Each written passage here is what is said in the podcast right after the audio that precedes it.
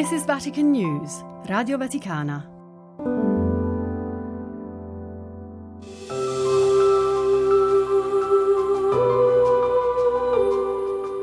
Anche chi sa poco o nulla di lui, quando scrive un'email o guarda il calendario, calcola gli anni a partire da quello della sua nascita.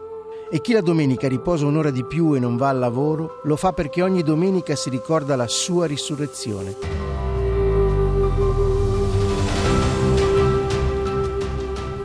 Chi è Gesù di Nazareth che ha condizionato così tanto le nostre vite? Sono Andrea Tornielli e questo è Nazareno, il podcast che vi racconta la vita di Gesù.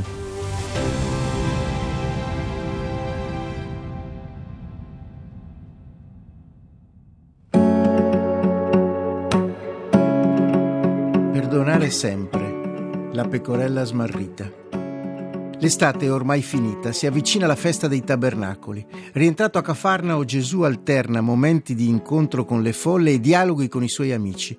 Gli apostoli hanno avuto modo di constatare, giorno dopo giorno, l'assoluta novità dell'atteggiamento del loro maestro, che vive e testimonia la legge in un modo inedito, rompe schemi e tradizioni umane li sconvolge sedendo a mensa con i peccatori, si avvicina ai lebrosi e agli impresentabili, rende quotidianamente presente il volto di un Dio di amore e di misericordia. Un pomeriggio, mentre folate di vento gelido fanno vibrare le vecchie assi di legno che chiudono l'ingresso della casa di Pietro, Gesù fa loro comprendere la forza della preghiera, assicurando che sarebbe sempre stato presente tra quanti si fossero riuniti nel suo nome.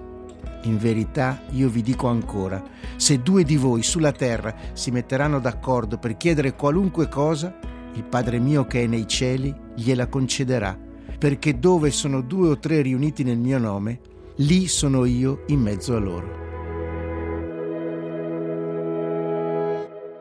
Lui è ancora sulla terra, è ancora con loro, cammina con loro, ma se alcuni dei suoi fossero stati lontano altrove, riunendosi nel suo nome, lo avrebbero avuto al loro fianco. Gesù spiega anche l'atteggiamento da tenere con il fratello che ha commesso una colpa, chiedendo di ammonirlo prima a quattro occhi e poi in presenza di testimoni. Ripete le ragioni profonde della sua venuta. Se un uomo ha cento pecore e una di loro si smarrisce, non lascerà le 99 sui monti e andrà a cercare quella che si è smarrita? In verità io vi dico, se riesce a trovarla, si rallegrerà per quella più che per le 99 che non si erano smarrite. Così è volontà del Padre vostro che è nei cieli, che neanche uno di questi piccoli si perda. Gli apostoli che stanno a tavola con lui ascoltano queste parole e si guardano l'un l'altro con aria interrogativa. Maestro, dice Filippo, io non sono tanto esperto come pastore, ma non sono così sicuro che lascerei le 99 pecore da sole sui monti per andarne a cercare una soltanto che si è smarrita. Gesù lo guarda sorridendo, aveva colto nel segno. L'amore e la vicinanza di Dio per chi si è smarrito, per chi ha perso la strada, per chi è sbandato, per chi è peccatore, può apparire paradossale agli occhi umani, una sovrabbondanza di amore gratuito, incomprensibile ad occhi umani. Filippo, gli risponde Gesù indicando con lo sguardo il posto in cui stava seduto Matteo, non ricordi quel giorno a casa del nostro amico esattore? Io sono venuto per i malati, non per i sani. Sono venuto per i peccatori, non per i giusti. Comprendono finalmente che tipo di pastore fosse quello della parabola appena ascoltata, immagine di Dio Padre. Anche l'ultimo e il più lontano dei peccatori vale ogni impresa per raggiungerlo. Ogni passo, anche piccolo, verso la casa del Padre, ogni cambiamento, anche piccolo, di vita, sono festeggiati in cielo.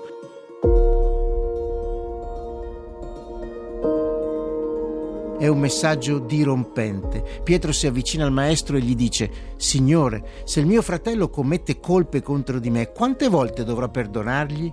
Fino a sette volte? Pietro, il generoso, pensava di essere stato di manica larga perdonare per ben sette volte a chi fa del male. Ancora una volta Gesù sorride, nel suo sguardo ci sono amore e comprensione. Gli risponde, non ti dico fino a sette volte, ma fino a settanta volte sette, cioè sempre, proprio come fa Dio.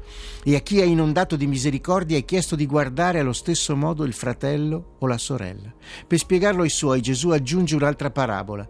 Racconta di un re che stava regolando i conti con i suoi servi. Uno di loro gli doveva 10.000 talenti, ma non li aveva, e dunque il re ordina che venga venduto come schiavo. Il servo si getta a terra e lo supplica. Il re a compassione gli condona il debito, ma appena uscito quel servo trova uno dei suoi compagni che gli doveva cento denari e non li aveva. Anche lui invoca compassione, ma il servo fa gettare il suo compagno in prigione. Quanto accaduto arriva all'orecchio del re, che fa chiamare il servo e gli dice: Servo malvagio, io ti ho condonato tutto quel debito perché tu mi hai pregato. Non dovevi anche tu per pietà del tuo compagno, così come io ho avuto pietà di te? Sdegnato il padrone lo diede in mano agli aguzzini finché non avesse restituito tutto il dovuto. Così anche il Padre mio celeste farà con voi se non perdonerete di cuore ciascuno al proprio fratello. Non si può chiedere a Dio di essere perdonati e poi chiudere il cuore al fratello che chiede perdono. Rimetti a noi i nostri debiti, come anche noi li rimettiamo ai nostri debitori.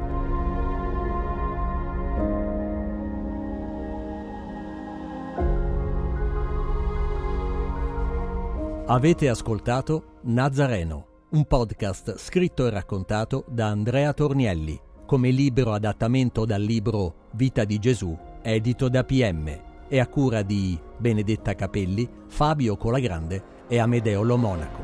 Realizzazione tecnica di Adriano Vitali.